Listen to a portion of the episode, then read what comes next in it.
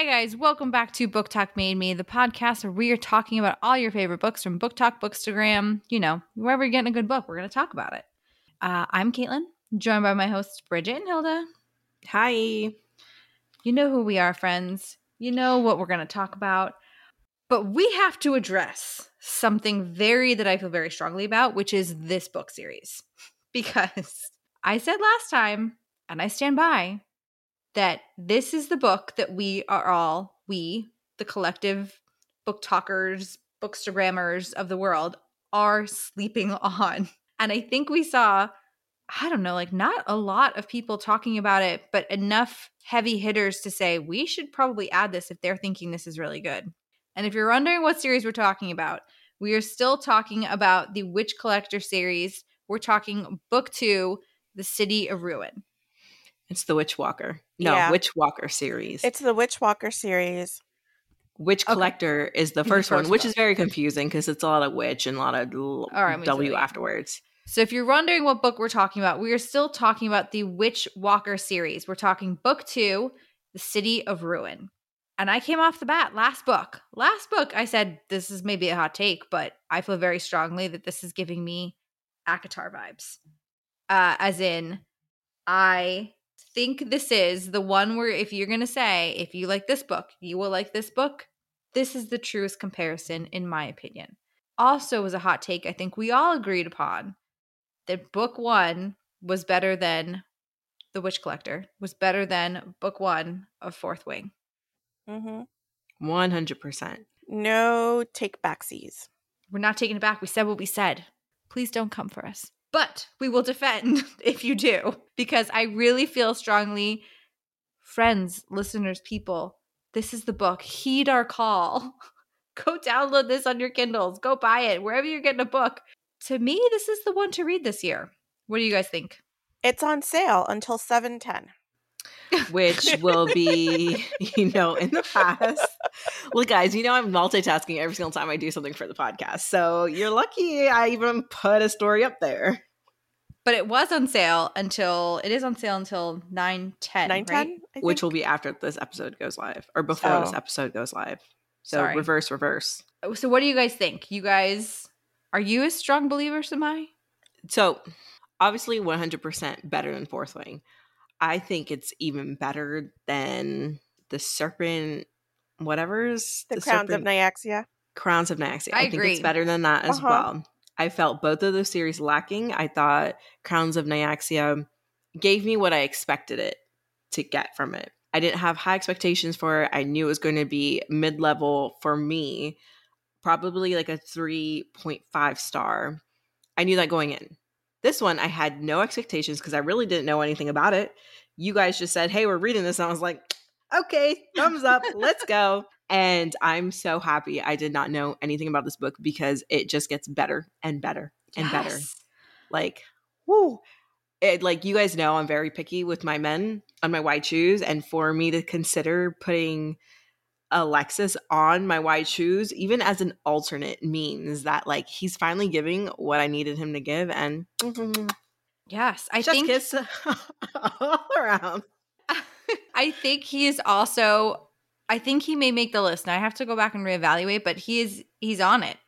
I just don't know who got the boot. That's He's what- that's where my a problem is. I don't know who I'm kicking off the list yet, but I know he's definitely in the lineup. Like next up, whoever gets booted, he goes in, and we're solid. Yeah, we got an injury on the team. He's in. out, and he's in. And also, I really love Raina. Yes. At no point has Raina ever annoyed the fuck out of me like all the other ones have. The side characters are good. I love her sister. I love Hell. Ronan, who turns out to be like the witty sidekick. He, Love him and his comedic relief throughout the series. Like, holy shit. Go read this book.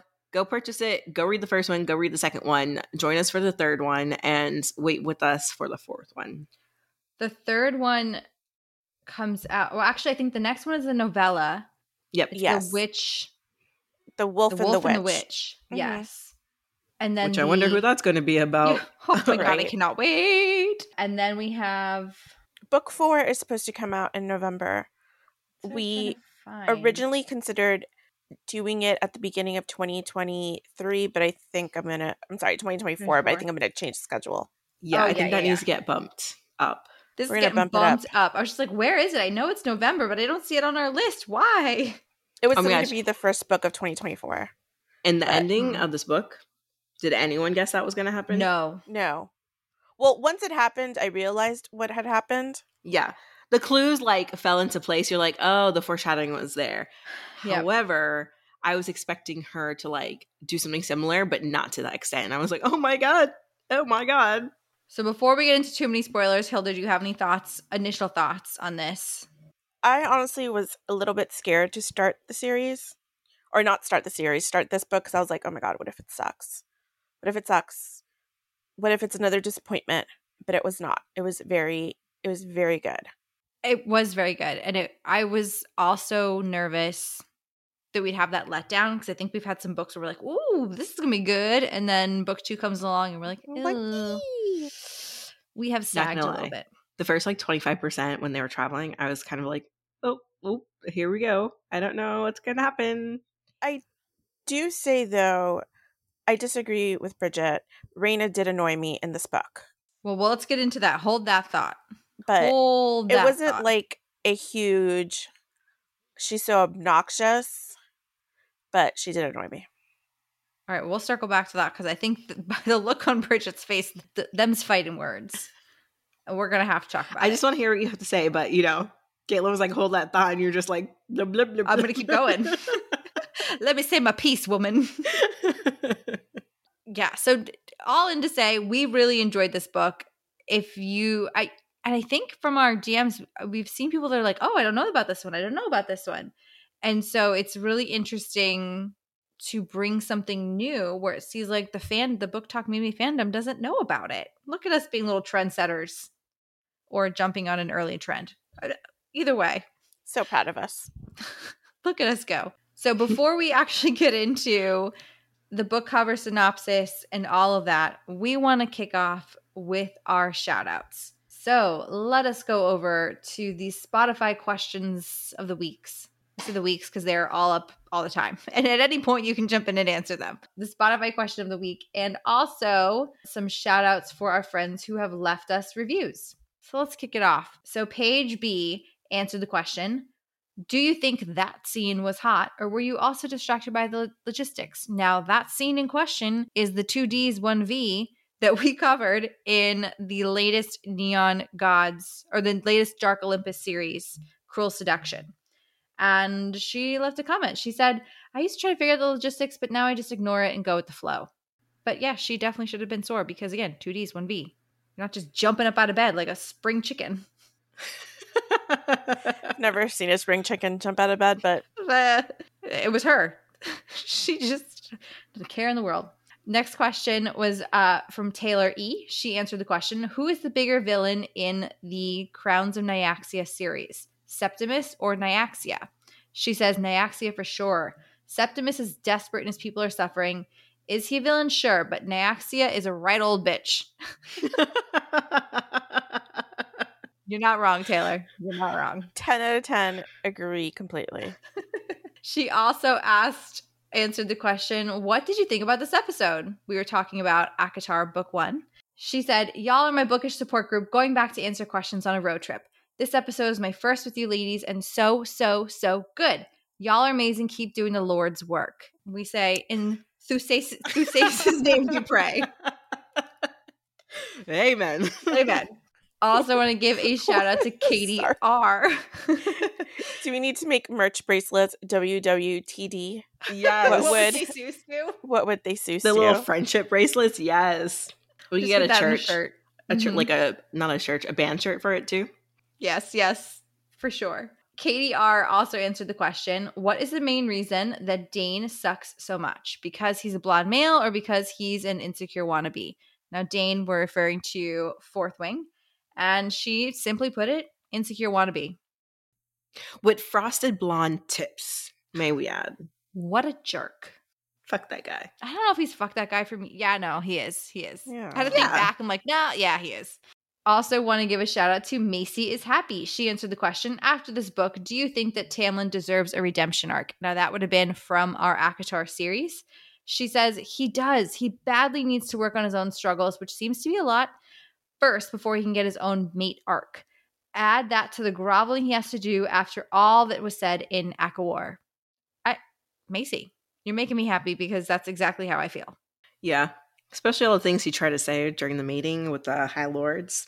Ugh, just like Low such a jerk. below Such a jerk Tamlin. I could go on about Tamlin's assholeness all day. So thank you guys for jumping over to Spotify and asking the questions. Hilda puts them up every time an episode drops. We'd love to hear from you guys. Love to talk about it on the podcast and see what your thoughts and feelings are on these books. Also, want to give three friends some shout outs on Apple Podcasts that took the time to leave us a rating and review. I know we ask every episode, so sorry to keep asking, but every time you guys leave us a rating and review, it really helps us grow our following, get in front of more friends that we can talk to the books about, and get great recommendations from you guys in our DMs. So, And it makes me happy. uh, and it makes Hilda happy. It makes all of us happy. It satisfies her. Leo Moon. Leo Moon. I was gonna say Leo Moon, but I'm like, am I just inserting my own signs into this? just I don't remember now. I think by association, I also have a Leo Moon now because Hilda has a Leo Moon, and I don't. I know that's not how it works, but I'm just gonna say you validate my Leo Moon as well. I need enough validation for all of us. Yeah. yes. So huge thank you to Use. 1023. She said, We crack her up and we're her new favorite book podcast. She loves listening to us. We love that you love listening to us. Thank you, Use. Also, we heard from Robin B. She says she always laughs out loud while listening to our episodes at work and she's convinced her coworkers think she's crazy. I'm sure they don't. I think they just think, my gosh, what a great podcast she's listening to. Like, no wonder she's so happy all the time. Right. I'm a little concerned that they're listening to this at work, but you do you. You do you, girl. No one's got to know. As long as you're not having it read out loud to you in your cubicle for everyone to hear pussy, you're good to go. yeah, headphones on. It's must. Headphones on. No children in the car. You, these are the rules. Last shout out is to PRM27 on Apple Podcast. She left a review and said, if her friends read smutty romance, we are what they would sound like. She loves listening to us. We really crack her up. We're glad because we crack ourselves up. So I'm glad you also enjoy our merriment. It's always reassuring when other people think we're funny because I'm like, huh, I just thought we were, you know, humoring ourselves. We're humoring everyone. our own Leo moons. All right, guys, let's get into this book that we are so proudly and enthusiastically recommending. Again, City of Ruin. I'm going to go ahead and issue the spoiler warnings right now, here and now. I'm going to go over the book cover synopsis, which is not too spoilery, but we're going to quickly follow up to that with our thoughts and feelings, where we will be talking about certain plot points that are revealed. So, if you're listening to this episode because you are a loyal listener and you're like, I would like to read this book, stop now. We'll be back. We'll here. We'll be here when you get back. And I promise you, we read this in a week, and it was a wonderful week of reading. So we'll be here when you get back. But if you don't want to be spoiled, you don't want to know what's happened, tread no further. Press pause. We'll come back and see us later. Let's get into the book cover synopsis. So, on the, the night the Prince of the East raised her village, Raina Bloodgood's life changed forever, forced into someone else's war and into the arms of the witch collector. How do we say his last name? Alexus Tybalt. Tybalt. Okay, I was doing I've a heard Thibault. I've heard Alexus Tybalt. I've heard it. fucking know. Why do I don't know. You answered me. like what you said it so like confidently. proudly. Yeah, she said it so confidently. Like I've researched this one. I studied Ah, for this. The new Theseus. Um, I've heard it. I've heard it's Thebo. Thebo. Debo. Like, Thebo. Oh, the A U L T is silent. Because yeah, because French. okay. I So guess, I don't know English. I think the audiobook had it as like Thybalt. Okay. Well, you know, she's back into the arms of the witch collector, Alexus Thibault T. T. uh, Mr. T. You know, the man has so many other names. Like, why are we hung up on his last name? I, I can't even know. pronounce the other names too, but it's fine. Listen, he's Alexus. That's all we need to know. Raina discovered that everything she believed was wrong and that she was capable of far more than anyone imagined. Now, the Prince of the East has taken the Frost King as a pawn in his war against the Summerlands, causing Alexus's life to hang in the balance. To, th- to thwart the Prince's endgame and prevent Tiersin, what's her saying it? Okay. And to prevent Tiersin and to prevent the Tiersin Empire from returning to the Age of Gods, Raina, Alexus, and a band of Northernlords race against the sands of time to reach a mythical desert land where the, a merciless assassins lurk around every corner. In the midst of tragedy, Raina and Alexus fight to stay together and alive, all why a nefarious presence follows them straight to the jeweled gates of the Summerland Queen's Citadel, the City of Ruin. Dun, dun, dun. With much to fear, it's the terror of a past she can't remember that Raina cannot cast from her dreams, a past that is determined to find her one way or another. Okay. Dun, dun, dun. Yes. So we have set the stage. We know what's at stake for these our our our merry crew, our Scooby gang, as we like to say. We kicked off earlier with some thoughts, and I'm pretty sure we've kind of said our piece. Uh, we don't have to go in again how great we love this book, but who wants to kick us off with some additional thoughts after after finishing this. And I do want to add, I remembered my plot point from earlier that just escaped my brain. But I think this is the first time in a long time that the three of us have basically been on par with a reading schedule for us to we were within like 20 percentage points of us reading this all together. Mhm. So it was really cool for us to be in it and be like, oh, did you get to that part? Oh my God, you got to that part. Ah, what did you think about this? And we were putting, updating our notes as we read it in real time and commenting on each other's thoughts. We're like, eh, gross. Can you believe that happened? And like putting our predictions. So it was really a fun way to experience this book. And generally, when we read, like one person finishes before the other, and then one of us is a scra- straggler. so it was cool that we were all on the same timeline for this and so thoroughly invested. Well, I will have- say that's great, except for like when I went in there to put in my notes, I saw a spoiler for something else, and I was like, ugh, ick, ugh." But that sucks. Um, so I did want to mention an editorial note. I think I forgot to mention last week. Alexus and Colden's lives are intertwined. So if Colden dies, Alexus dies, and vice versa. It really adds to the stakes here. Yeah, there's there's a lot of intertwining and a lot of like related people. Mm-hmm. I will say it was a little bit hard to keep track of all of that. Let me see. What else? The sexy time scenes were really good. Even the sexy time scenes that were not sexy, full sexy time scenes. Like, uh, if you can get hot and steamy without inserting the D in the V, I appreciate it because that takes some good craftsmanship. It does. Good craftsmanship. Oh, it was good. Those were steamy, and he does have a filthy mouth. which you know we love. does. Which I do appreciate because, you know, she's not able to speak and then he capitalizes on that. And I think it's a, a lovely little balance that they have. Yes. I'm glad you put into words what makes that work so well. Not that Yeah. Jerry Mouth doesn't work well, but it just really is the icing on the cake for those It is. scenes. Well, um, I don't think we haven't really talked about it before, but I do love that this book, the entire series, because I noticed it in the last book as well. And I didn't bring it up because I was like, nah, we'll see what happens in the second book. But her characters are very diverse. Yes, they Mhm. are. We get a little bit of everybody. Um, we get a little bit of different pronouns as well. I just really enjoyed it. I like that it was just written seamlessly in there. And I think for like an average reader, you probably won't pick up it unless you're always looking for a diverse fantasy read. I was very happy with it. Very happy because it wasn't so heavily handed that they wanted us to know that they were putting this Mhm. in there. Where I feel sometimes a Katee Robert book, why we love her for a quick wham bam, thank you, ma'am, she does include the diversity, but sometimes it's very intentionally written and spelled out for you. Right. this and just- m- my problem with her books was I think the first two books that I read with her, there wasn't any at all.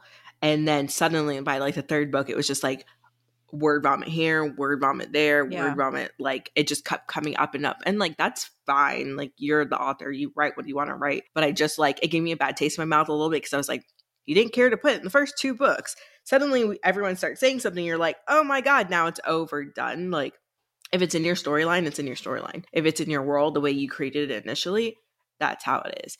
Like if you're gonna back backtrack, don't like overdo it, you know? Speaking of diversity, we learn in this book that Colden and the Prince of the East hooked up in the past. Ugh. This is the same Colden who apparently was also hooking up with Nephili. So Nephili drops in this book. She's like, "Oh yeah, well, you know, it's like a casual thing. We love each other, but there's always been other people. Hell yeah, there's always been other people. Colden's getting around, Nephili's getting around. I thought that was interesting because I thought at first it was like, oh, they were together. Right. And then we know he has a thing with like Fira. Fia, sorry, not Fira. With Fia. So I was like, damn, Colden, For the Frost King, He gets around. there's He's- there there's some pun bed in is there not about frosty. heat. Yes. His bed is well warmed. Okay, so here's why I struggled with that. Uh, I, you know, love who you love. Not mad about that.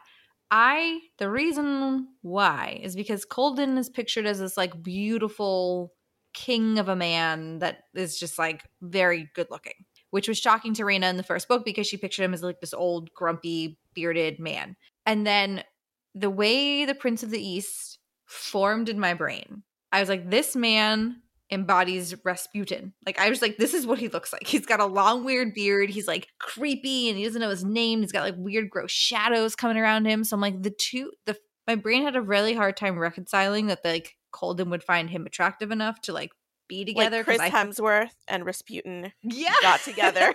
I definitely initially thought like he kind of reminds me of Snape. yeah, like he's very like oily and ugh. Yeah.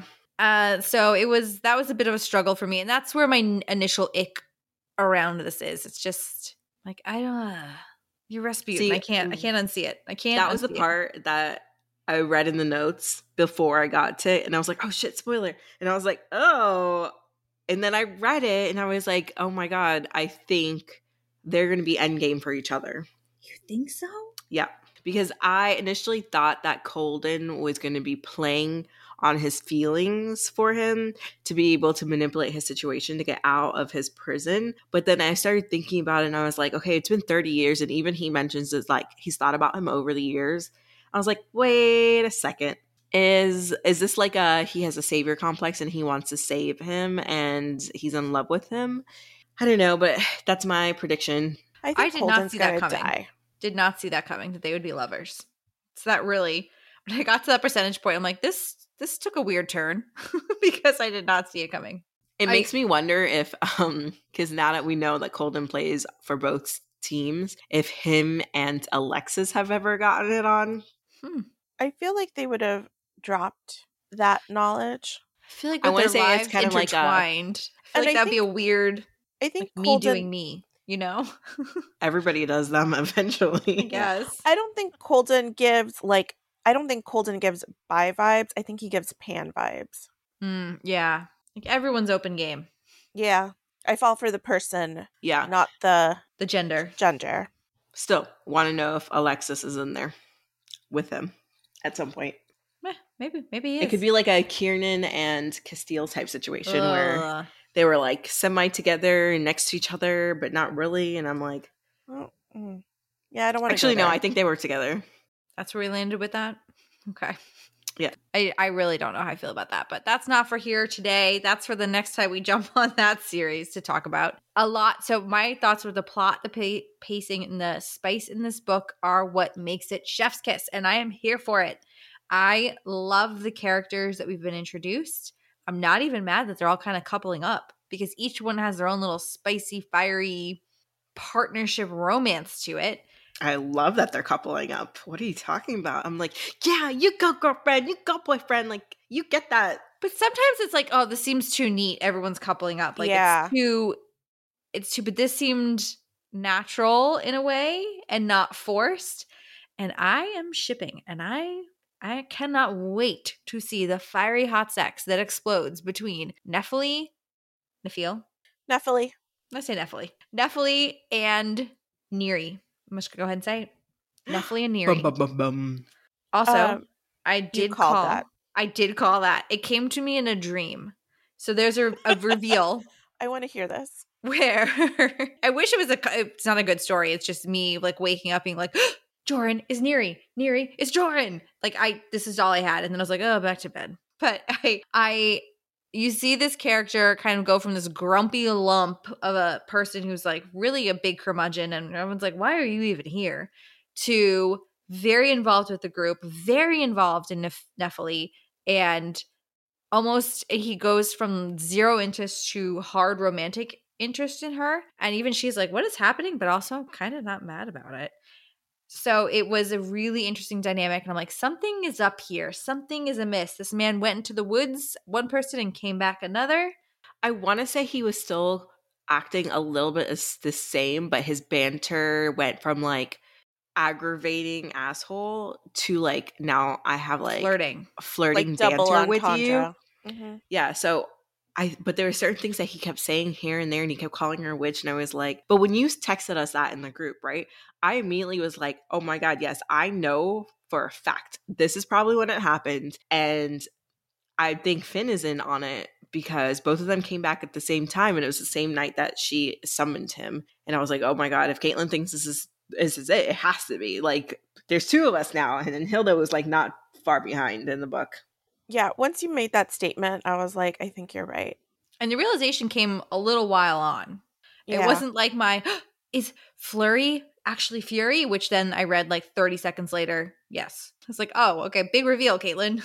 Speaking of that, I do truly hate when like we start a new book and it's like a chapter POV for a character we haven't met yet in the first book. That annoys Yeah. me. Because you're like, who is this?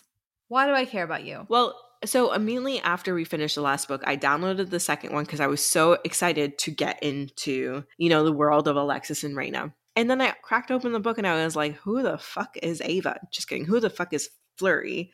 Fury?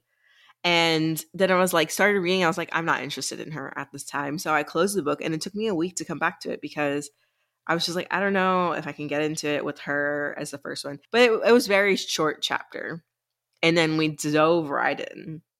Yeah, there was But it does start with me. so we got a lot of POVs in this book. Because the last book it was just Alexus and Raina, but this book we got Colden, we got the Prince of the East, we got Flurry slash Fury, we got obviously Nephili. Raina, we got Nephili. Did we get a, Um, a Helen a Helena in this book? I don't think so. Well, you got one of her POVs in the last book. Yeah, I Mhm. couldn't remember if it's it was this one or the last one. It was the last one when she was like um bringing back the witch collector. She thought he was dead and then he was begging for her to turn back around. Right.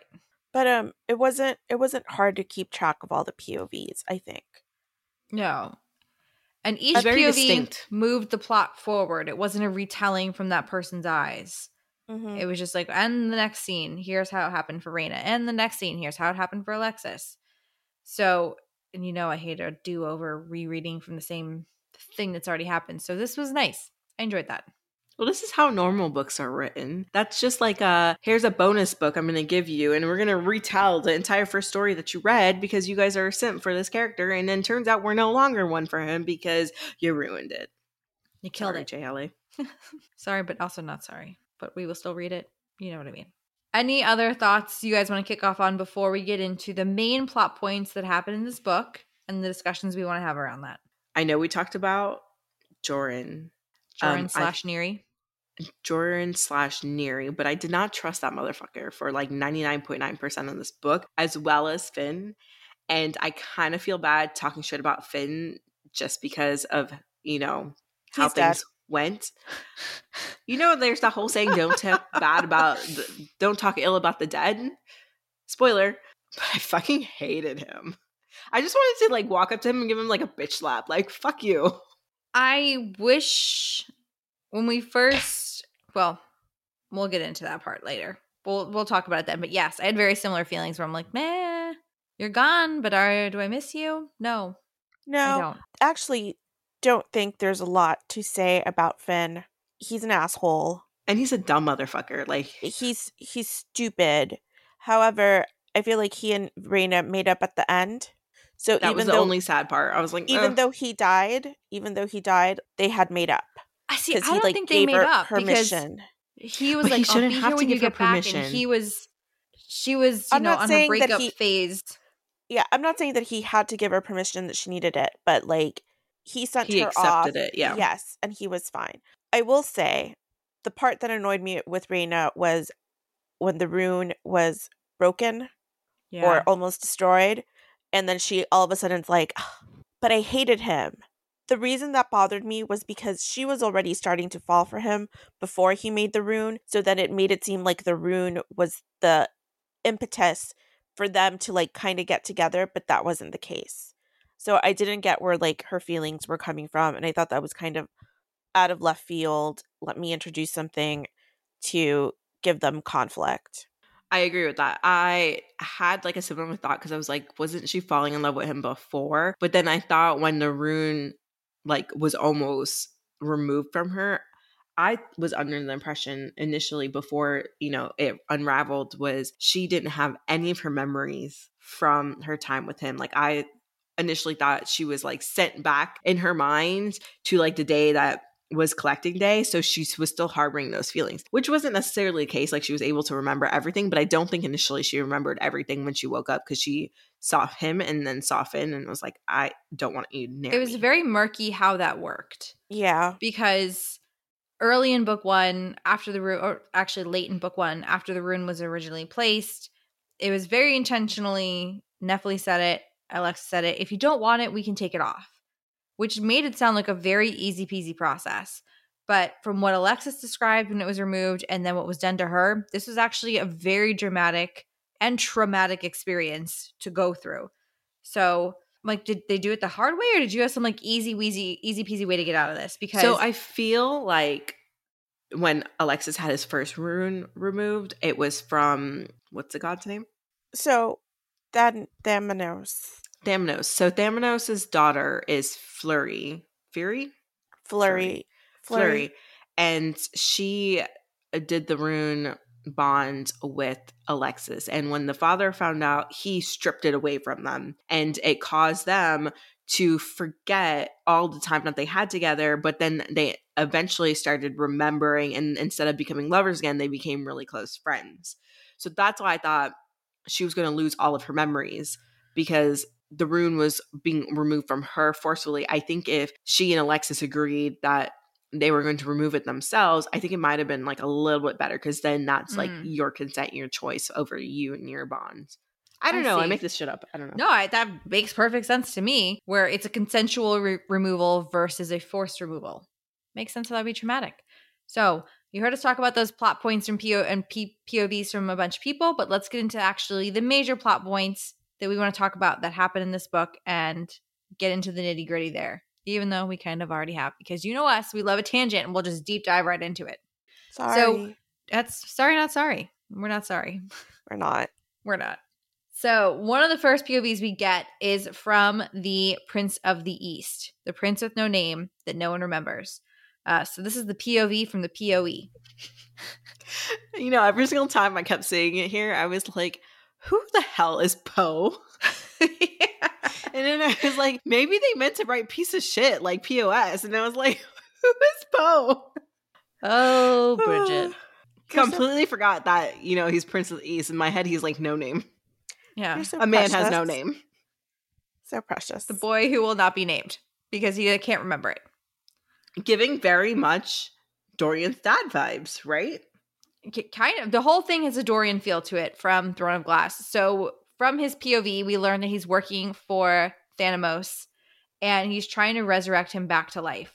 It's a very again very Dorian Havilliard situation where when he's collared and the Valg are trying to inflate his memories and turn him into a bad person. And so the Prince of the East doesn't remember his life before when he was working for Thanos.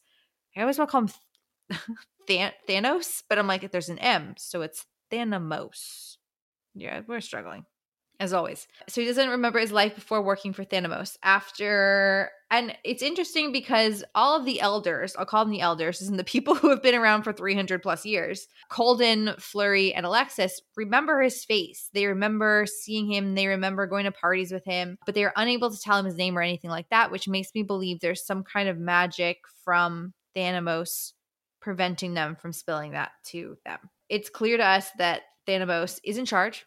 And it's also clear that the POE thinks the POE, he also, the Poe, the Prince of the East, also thinks that he's going to be in charge and that he'll be ruling for the betterment of the land. But do we think that Thamos is actually going to let him do that? No. No, he's a mean motherfucker. He is. And we're not entirely sure what his actual end game is. To be resurrected, Thamos? That's what the book says. Okay, so it's not Thanos. I'm just throwing an extra N in there. It's because we want to call him Thanos. Yeah, we just made up a new name. My bad, guys. Not gonna- Sorry. I'm not gonna lie, Thanos rolls off the Sounds tongue more better. than Thamos. Thamos. Some of these names of the places and stuff like that did just not roll off the tongue. None of them. I, all. I noted that down. Like for some reason, you God. I mean, we struggle with the pronunciation of a name, but usually I can just get it in my brain and I remember what it is. A lot of these, I just they weren't sticking in my brain. They weren't rolling off the tongue. Looking at you, in Tunnen, like that city. They were not.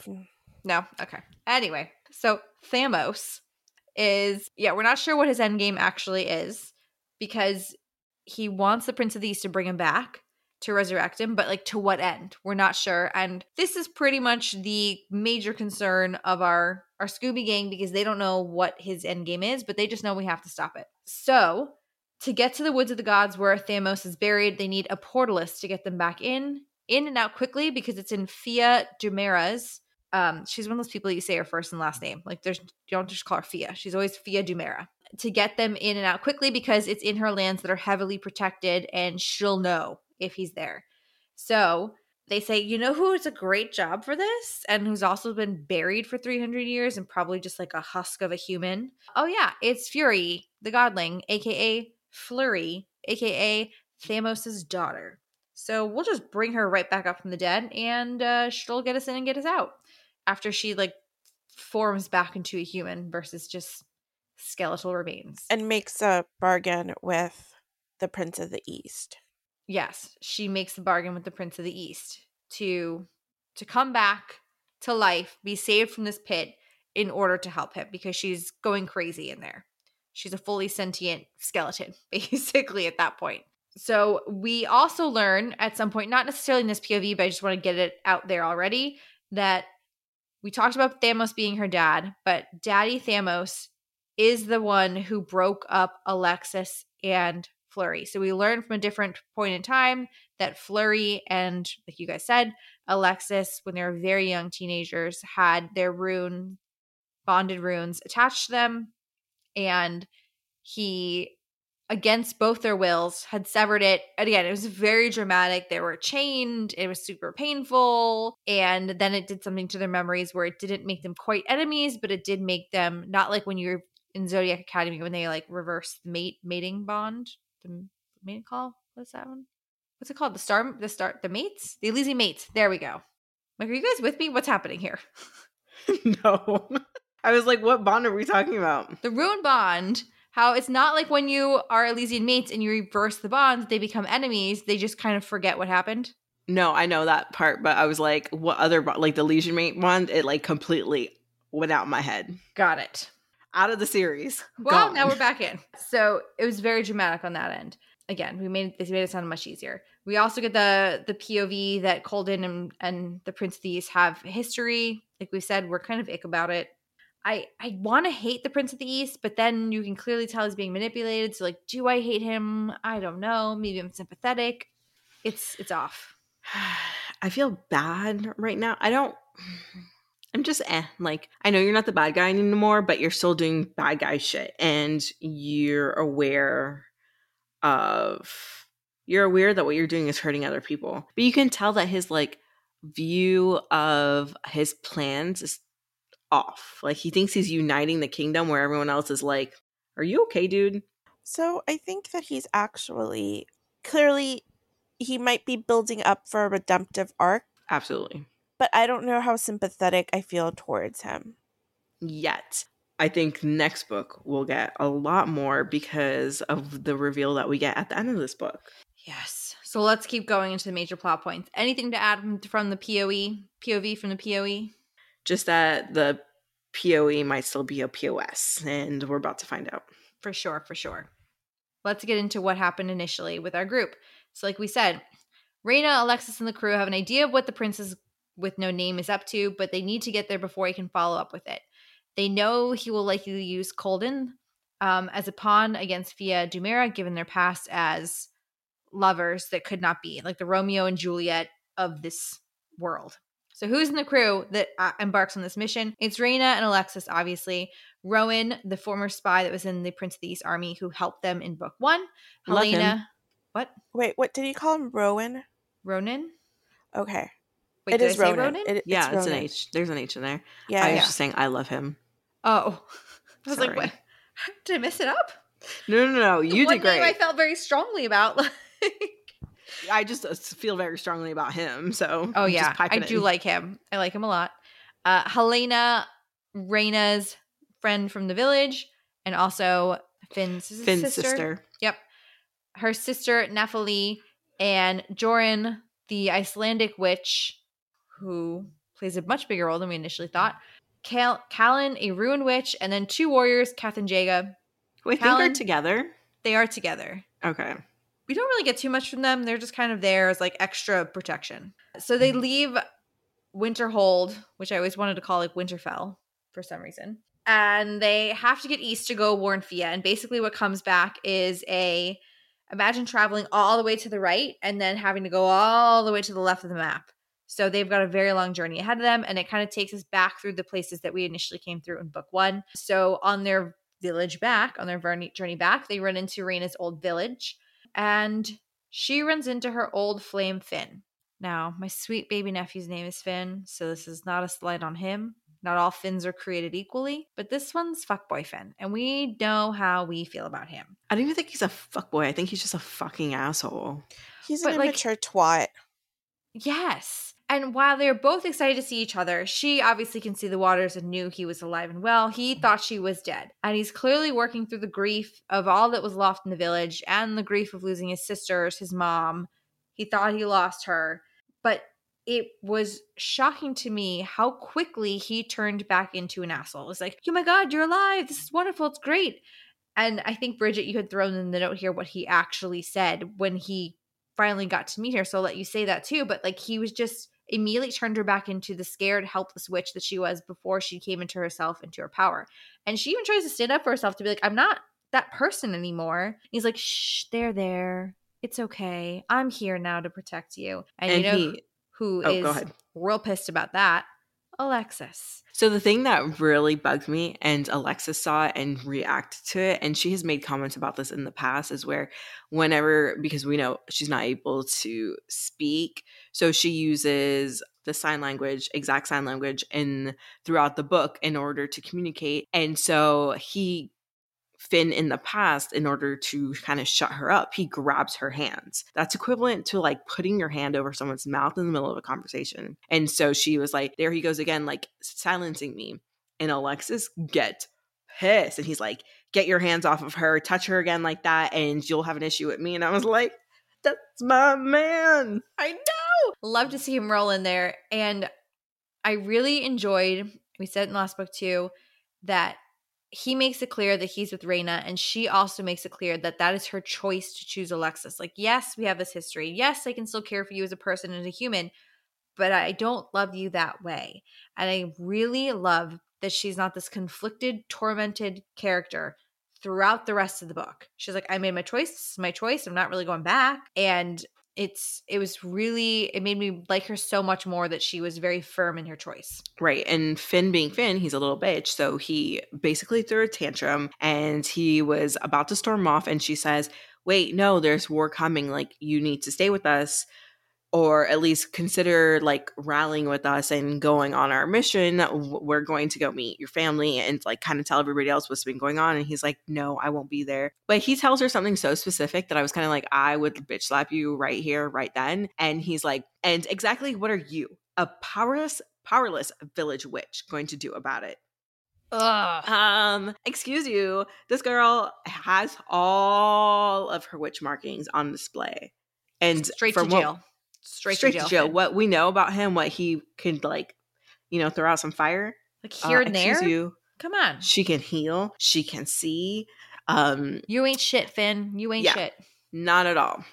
So He's a Finn little is bitch. yes. Finn is not on our long. He's not making it to the why choose. Well, he's also dead. yeah. Yes. he is also no longer with us. Boo hoo.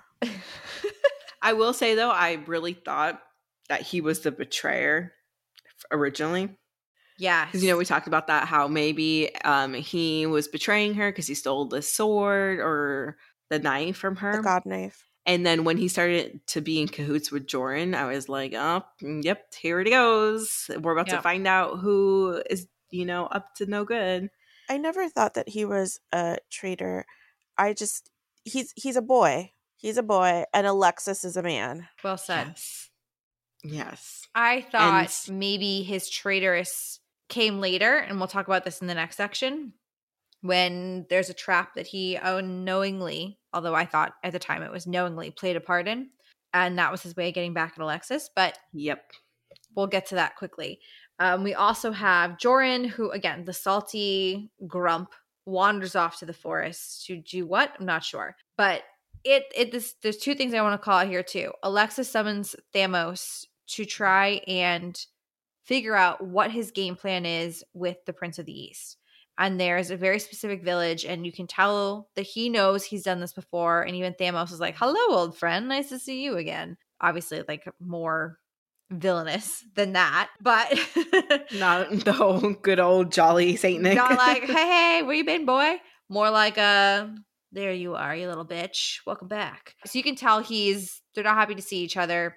And Alexus really doesn't get more information out of that. But what we get from that is that Raina watches how he is summoned and then uses that to summon Neri. She wants to form a deal to try and get some help. He said he'll try to stop Thamos and he'll help them stop Thamos, but he wants something to return. And she rightfully is like, Yeah, I'm gonna think about that one for a little bit because this seems like very very uneven terms.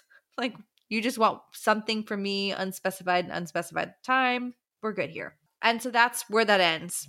But that scenario plays a much larger part, and we'll get into that later. So next, the team travels off to Starworth, Starworth Tor. Again, these words do not flow off the tongue in a natural way. Also, which is the city of Malgros, which I that one was the easiest one for me. And even that, I was kind of I like, kept wanting to call it Malagros. Like I an just wanted to call L it in it. mangoes.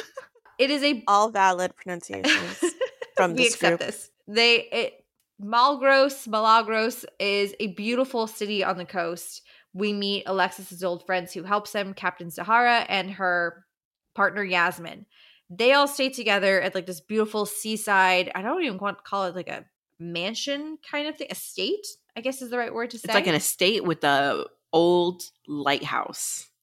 right, like extensive grounds. It's kind of like I pictured like a seaside cottage if you were like an old timey millionaire, you know? You'd have like we were talking like Hamptons level. There we go. Hamptons is what I was trying to get at with not being able to think of the location. Hamptons level home. We've got gardens, we've got caves, we've got lighthouses. They're all there. They all stay together, but Finn, because he's so salty about Raina choosing Alexus, is still being a whiny bitch and he decides he's going to stay somewhere else. And everyone's like, fine. This sets the stage for the trap he unknowingly plays a part in later. Now, there's a whole birth control situation issue happening. So Alexus and Raina cannot quite get it on, get it in, but there are very steamy sections happening here. Okay, I want to say before they got here and before they ran into Finn, they were like hot and heavy literally every single night in that tent. I was like, you get it. You get that D every single night, girl. You stay up late, do your thing. Um, because we know they didn't get to that part until the very end of that book last time. They were in their honeymoon stage, yeah. I feel like.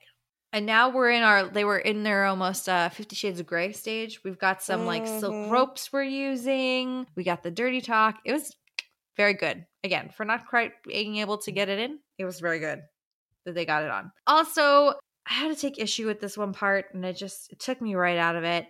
When there's a mention of a soft brown curl, I'm looking at her soft brown curls and I was like, Ugh. like I don't need to know your lady landscaping in this scene. We can just breeze on past that. Also, Oh, lots oh. of pink, lots of pink centers too. Yes. But Beautiful guys Pink center, realize- perfect pink center. Um, I'm glad it's so perfect. Uh, not everything's big. Just kidding. When they got back, very fair.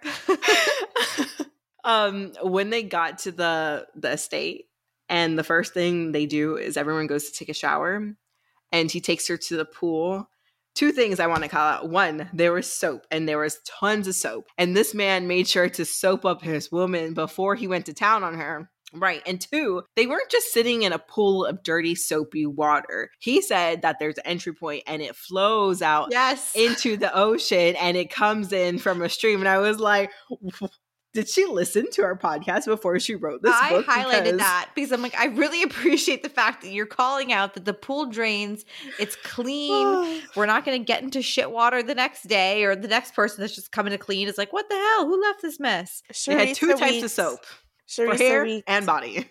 you know, you know what pulls us out of the fantasy. So you made sure to address it, so we stayed in the fantasy. Absolutely. You brought us I was back like, in. when I saw the word soap, I got so excited and I almost texted Hilda and I was like, wait, she hasn't gotten to this part yet. I don't want to Oh no, but I, I I clocked the soap. I was like, that's all you have to do. Just be like, there's soap and it drains. That's it. You know, they even referenced throughout the book, like when they were traveling, how like even though they didn't have like showers and stuff like that because it was raining so much, they were able to like keep fairly clean, and you know they would take like clean baths or sponge baths by the water and stuff like that. And I was like, thank you for sharing your hygiene, so I know that when you guys are going down on each other, it's not just the swampy, musty horse. Swamp ass. Yeah. Horse smelling pussy. You know what I mean? Like this was this is better.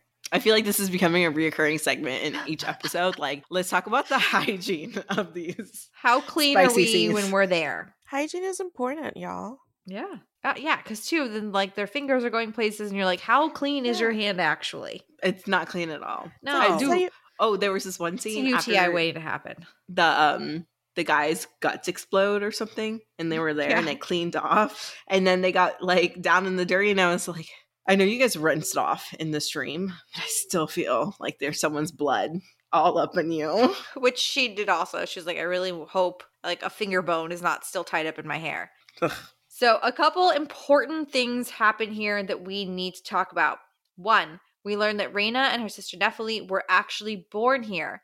Originally, they thought they were born in the valley in the Northlands, the Northern Lands, but their ma- their mother was actually from the Summerlands and trained with the mages there. She hid this from them, but this explains why she was such a powerful witch when we met her in book one. They also, Raina unlocks a hidden memory of how her father got the god knife and it washed up basically on the beach when they were playing. And I was like, this is like how Moana found the stone. I thought the same thing. the heart of Te Fiti. Moana. Yes. Uh, so it was just kind of funny to me how that came to be. The god knife washes up, and her dad's like, "Not you! I didn't want it to be you!" And like keeps throwing it back, and it keeps floating back in. And you're like, "There's so much more to unpack there. Why the dad like immediately knew why it was, knew what it was, why he was so upset."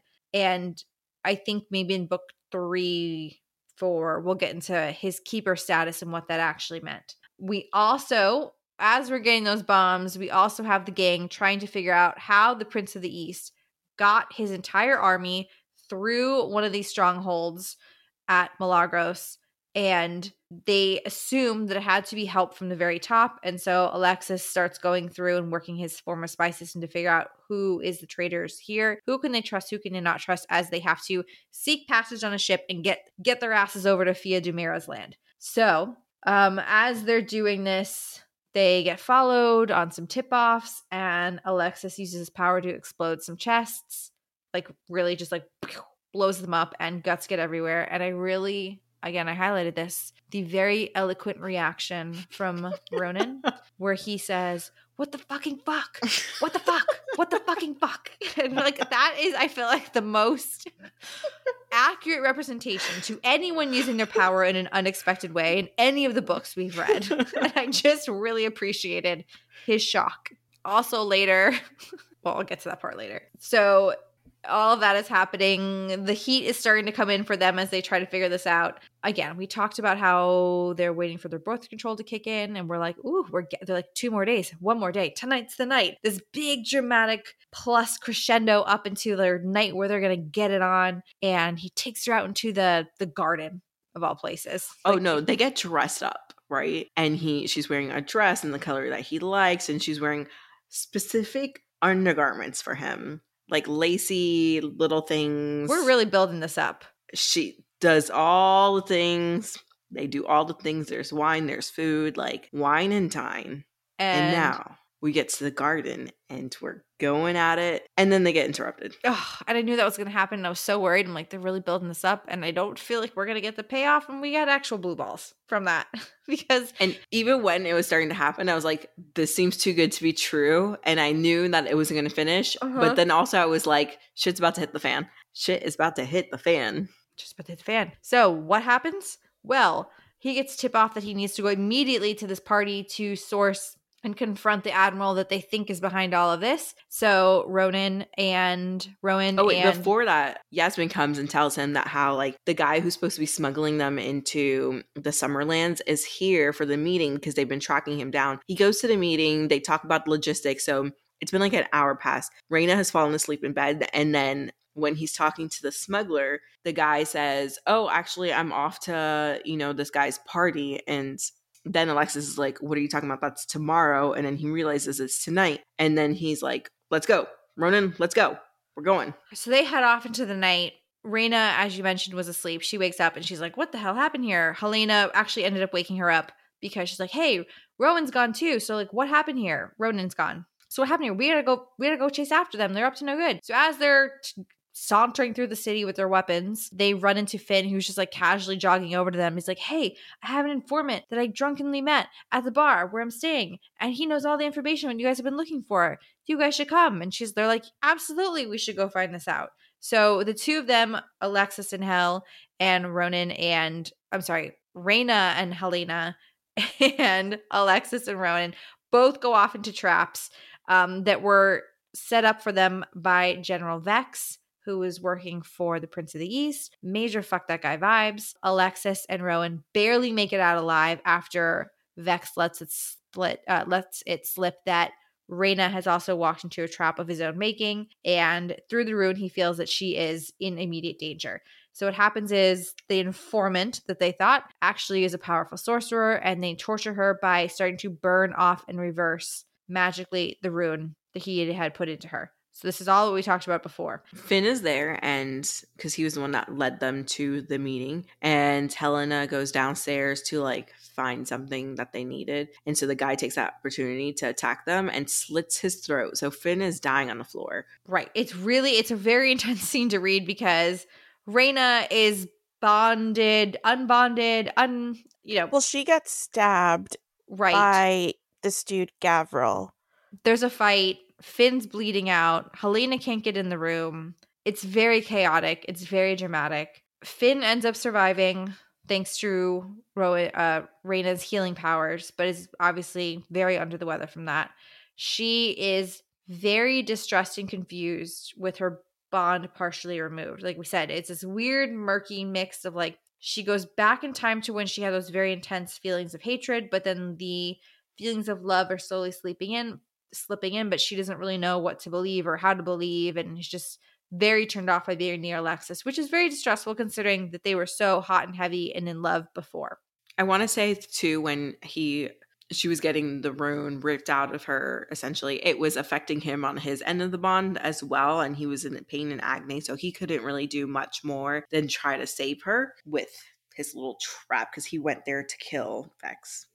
Ultimately, the team decides we have to move on. We are running out of time before they are able to get Flurry slash Fury back up to speed and portaled into the God's Grove where uh, Thamos' bones are buried. So Finn stays behind to heal. Everyone moves off. Um, they are smuggled into the Summerlands after being heavily aided by Joran. Now, it's very suspicious that he's being suddenly so nice and he's so helpful by commandeering them a boat from someone who said previously, I can't do it, and got them a crew from previously had no crew that they wouldn't have had, and also gave them favorable conditions to sail and escape the fleet looking for them. So, by and large, this was a very large task that he seemingly pulled off seamlessly. And they're like, What? Have you been holding out this whole time? Like, how powerful are you? It's a little weird. So this is where I was like, why the fog? The fog was the first tip off here for me that he was more than what we thought he was initially. Because it was that thick fog before Neri was kind of like tracking them throughout their entire journey, and then Neri kind of disappeared. And when they went hunting for food, Joran and um, Finn was with Alexus and they found like a, a whole bunch of like animals within the Northland um, who usually attack people if they see them. And they ended up just like sacrificing themselves for the, their little group of people for the Scooby Doo gang. And he had made some comment about how, oh, well, I prayed to Neri and Neri provided because, you know, he wants us to get where we are. And I was like, that's a little suspicious. And Finn was like, yeah, because, you know, Finn's like a big like Neri lover. Like he's worshipped him all his life. So I was like, that's off. Then they get on the boat and it's all this fog. And we know that fog, we have seen Neri use that throughout when they were traveling because he was able to give like the frost and the fog and all that stuff. And I was like, red flag. Oh yeah, well, there were a lot of flags. Go ahead, the, What I, what I liked was that like Nephele confronts him about it. She's like, "You're just supposed to be a water witch. Why is there fog?" And he was like, "Well, you know, fog's just water." Have you ever um, heard of um, mist? And so I thought the clues were coming in. I had already seen your note, Caitlin, before all these clues were coming in, but I was like, no, she's right. She's absolutely you right. know what kept tipping me off too is that he kept calling her witch, but then when he's like, oh, I scented you and I sn- I smelt your arousal and I marked you as like something, and I was like, when did he suddenly get this really good sense of smell? It's almost like he's a, and she had said, oh, you're like a hound or something, and I was like, or a wolf.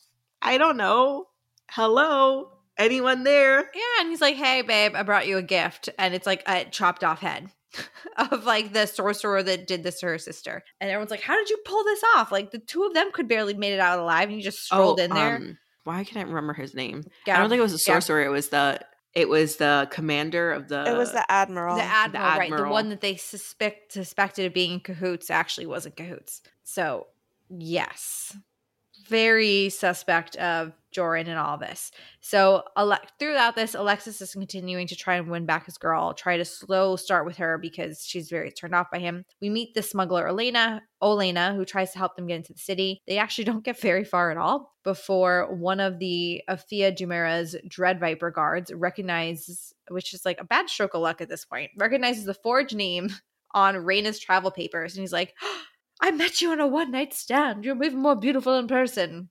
And everyone's like, oh, ha, ha, ha, ha, look at me. And eh, he gets, the guard gets very handsy with Raina and eventually Nephele as well, uh, where the group kind of has it kind of under control. We're like, we're going to spin this. It's going to be fine. But Joran, because he's very protective of Nephele all of a sudden, from across the bazaar, this very busy bazaar, throws a hatchet at the guards and launches it in his chest for touching Nephele. And it turns this minor issue into a major kerfuffle because he's very protective of her. And he's just like, What? I didn't want her touching her. And everyone's like, Seriously, man? So and he looks at Alexus. He's like, Don't tell me you wouldn't have done the same thing. And he's like, I was letting her get groped up right next to me. What do you want from me? I had it in control, dude. So again, major kerfuffle. Raina, things are not going great for them. She grabs Alexus's hand, and this whole time she's kind of we didn't really talk about it, but she's kind of dealing with this abyss that we're not quite sure what it is. And she decides to dive into this abyss, which portals her from one spot to another spot. So essentially, the way this works is she has to picture or has to see the place she needs to go, and then she can picture in her mind and get there. It's a very rough travel. So everyone lands and like there's a sword through his leg or his arm because Alexus lands and it's like not great. A Dread Viper was there with them and he came along for the ride. So after all that, Alexus is taken in the brawl. The Dread Viper brings him back. The gang launches a mission after getting back with Raina and picking her up from where they were dropped off. They launch a mission to get him back, which they do. And sort of with after the help that, of Neri. With the help, with a very important, he played a very important role in getting them out there. Well, um, I think it was Joran at the time. Yeah, Joran. yes. Long story short, they get Alexus back. Raina and Alexus are kind of back in love again. But the major plot point that happens here is all of our suspicious red flags that we've had up to this point. We get the confer- confirmation that Neri is basically wearing a Joran suit and is like, hey, it's been me this whole time. And at first, Nephele is outraged. And he's like, what do you mean why have I been helping you? I helped you with the rain. I helped you get food. I told that deer to sacrifice itself. I brought in the fog. I killed that guy's chopped off his head for you. I convinced a whole boat. Like I saved you when you were drowning. We had to swim to shore. And she's like, oh, oh, huh, you actually have been helping. So she's very conflicted about these uh, feelings she's been having toward him. And also now that she's sort of gotten played by a god who's sort of on their side, but everyone's very suspicious of why he is on their side. So, all that to say, the gang again continues on their journey. They finally make it to the city of ruin, and this brings us to the ending of this book. Now, again, I said it before, we're in Fia Drumera's land. She's a first and last name Galley. We're saying the whole name every time we say it. The crew is received with a warm welcome from her. She remembers Alexus. She seems very queenly. Everything's very nice in the city. It's very beautiful. It's shocking to them of how many people there are they barely have a chance to fill her in on what they know. Thamos is back. He's trying to resurrect her. We think they have Fury. Uh, the Prince of the East is coming for everyone. Like he could be here now. And she's like, oh shit, this is bad. This is real bad. And yeah, you think it's real, real bad. we barely have a chance for them to tell her what's happening um, before Thamos is revealed and he's in the God's Grove, or not Thamos. I'm sorry, the Prince of the East is here. He's in the God's Grove it's also kind of funny how that news is delivered. You have Nephele running to get the gang who is present like a beautiful wedding ceremony they were randomly invited to. Who knows? These people are getting married. They were just there crashing. And behind her is Neri without his Joran suit, just running in his like half wolf claw hand form. And everyone's like, oh shit, it's you. Because remember, Neri cursed Fia and Colden that they couldn't be together. He gave them power. Now, at this point, he didn't make an accurate point where he's like, Did I curse you or did I help you by giving you extreme power and you extreme power and immortality? No one's like, Okay, that's you're making a point, but we're still really pissed about it. So I'm not actually going to take that into consideration yet. So shit is hitting the fan. We have to get to the God Forest, God's Grove to stop them. You know, Vex is there because he's back with the Prince of the East and he's been carrying a head on a spike with him everywhere, as one does like a purse, basically. And through looking through the waters, Raina has seen this head, but it's like grotesque. It's like attached to a the bow of the ship on its journey over, and she's like, "That's weird. That's weird." She finally gets a good look when they run into each other at the God Forest, and she sees that it's Finn's head on a spike. Because this entire time she's been trying to find him in the waters, and she couldn't. And so now we know why she couldn't. She's pissed about it. I'm not. So the one thing I will say is that how did this happen?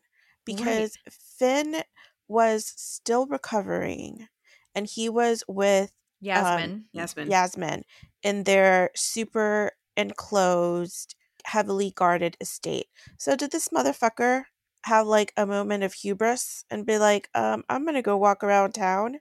And then he got captured? I have no clue, but I think she remember I remember her saying that when she was looking at the waters for Yasmin that after a while she was like full on just constantly sobbing and I think that's when I was like, "Oh, Finn must be dead." Yeah. I think it was Mir- Mary.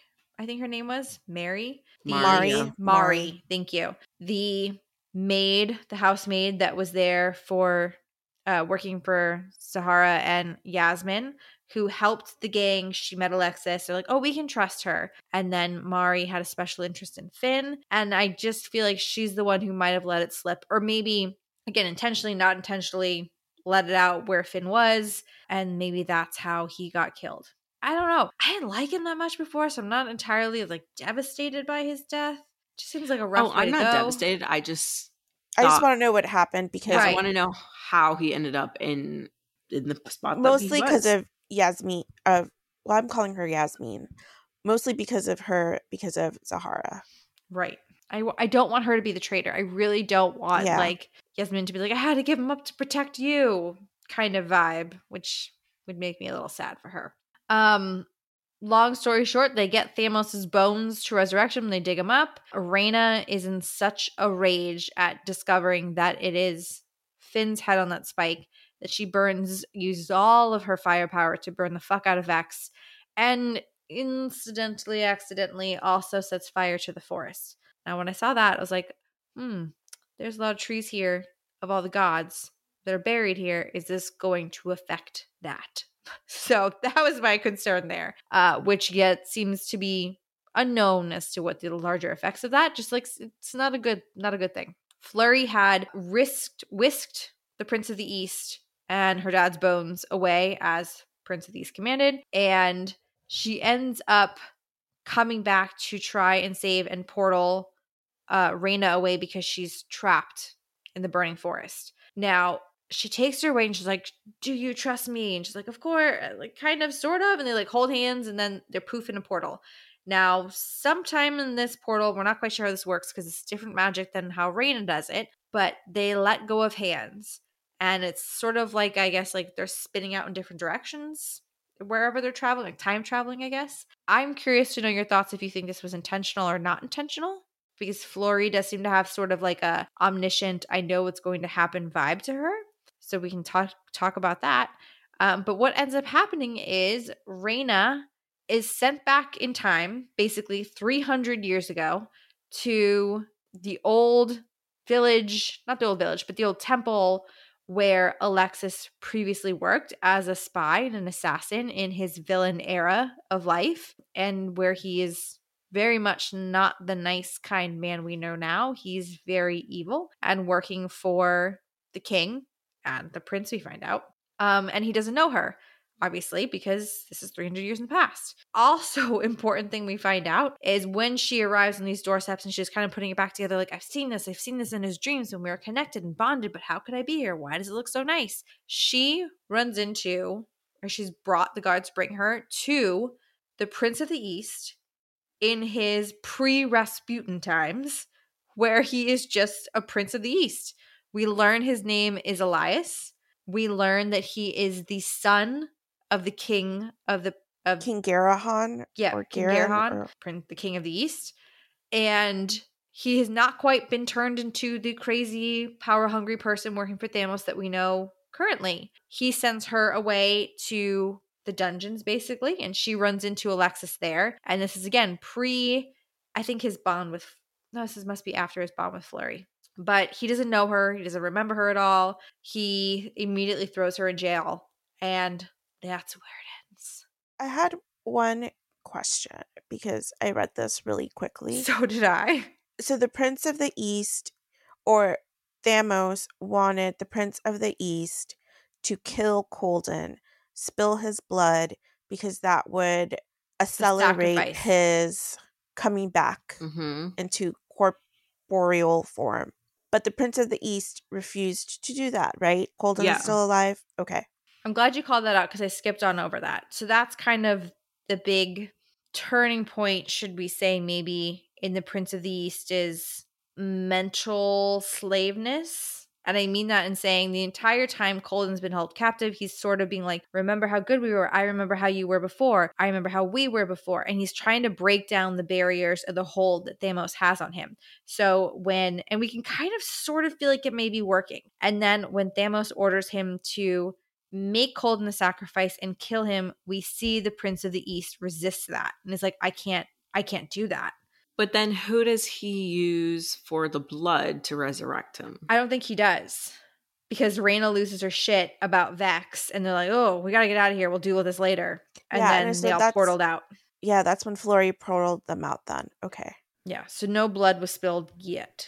So I think Fury Flurry went back to meet her to I think this was her way of trying to change the outcomes that she knew was going to happen because she has some sort of insight into how the events play out and she's not able to tell anybody anything. So I think this was her only way to do it. Now, do I intentionally think that she left her there by herself? No, I think she was trying to go back there with her. So it's interesting to me because she alludes to being like, I I remember her, I know her, I can't leave her behind. But she hasn't met her at this point, so how would she have? Because 300 years ago, Fury was alive. Um, and also Alexus foreshadows, or I guess reveals, he's like, I feel like I've known you all my life. I feel like I've been connected for you all my life, which would make sense for him to say to her if he did meet her in another time. years ago. Right. Um, but for some reason, they don't remember. So time travel has entered the equation. Time travel always fucks with my brain. Me Yes. too. And I can say I did not see that But coming. I'm so excited. Yes. I am excited, yes. Don't ask me to explain it, but I'm excited. Can't explain the magic. Won't even attempt. Just gonna say, did not see that coming. That was a really good plot twist on their part, and I immediately was like, "Where's the next book? I need to. Ha- I need to know the answer to this." And I don't feel like I've done that in a while for the series that we've read, where I'm like, immediately next. And then I Well- realized that the next one is the novella, and we still have to wait till November. Yes, yes. Well, the next one is gonna be smut, smut, smut, smut, smut, smut. I did see Hot her post on her hate Instagram where it was like she posted this chili pepper. I think we talked about Yeah. this last one, where it's like how many spices there are, and this one was like a four or five chili peppers. So I'm like, who's it gonna be? Is it the fiery, hot, crazy hate sex we get from Nephi- Nephele and Neri? Well, the name of it is The Witch and the Wolf or The Wolf and the Witch. cannot wait. I'm really hoping this delivers. I'm really ho- yes. I'm I. It's a solid track history. Like uh, this is an upward trajectory of it's gonna get even better, and I am here for it. As I said earlier. Well, guys, we just walked you through our new favorite of the summer. Summer? Are we in fall yet? The the new favorite of us for us. you guys, you know, I still think it's like July. I'm out here putting out dates like 7 10 on the Instagram. If you saw that, I apologize. Bridget put out on the Instagram. She's like, "It's on sale through seven ten," and Hilda's like, "It's nine ten." Like time travel again. We're just we're we're in this We book too much. We also time travel. We did. We'd love to hear from you guys if you have started this book after hearing the podcast and are you going along with us? We heard from some of you in our DMs that you hadn't heard about it. You're starting it with us. So we're so excited to hear your journey, your thoughts, your feelings. Did you love it as much as us? Are we just like over the moon? Is this like a honeymoon stage? Are we just overly have we dated a bunch of bad guys and now we're suddenly realizing like, how good we can have it? I'm not sure. But we want to hear from you. So you can always find us at BookTok Made Me underscore pod on TikTok or Instagram and slide into our DMs. Hilda will be there with the quickest thumbs in all the land to answer you because she always gets to it faster than Bridget and I do. But we do make it a point to tell you who you're talking to so you know. like, did you get Bridget? Did you get Caitlin? Did you get Hilda? But you can head on over there. You can find us at BookTok Made Me underscore pod. Um, And of course, you can always engage with us on Spotify with our question of the week or give us a rating and review, which we would love and appreciate always. So, from us here tonight, we bid you good night and happy reading for the next book. Bye. Bye.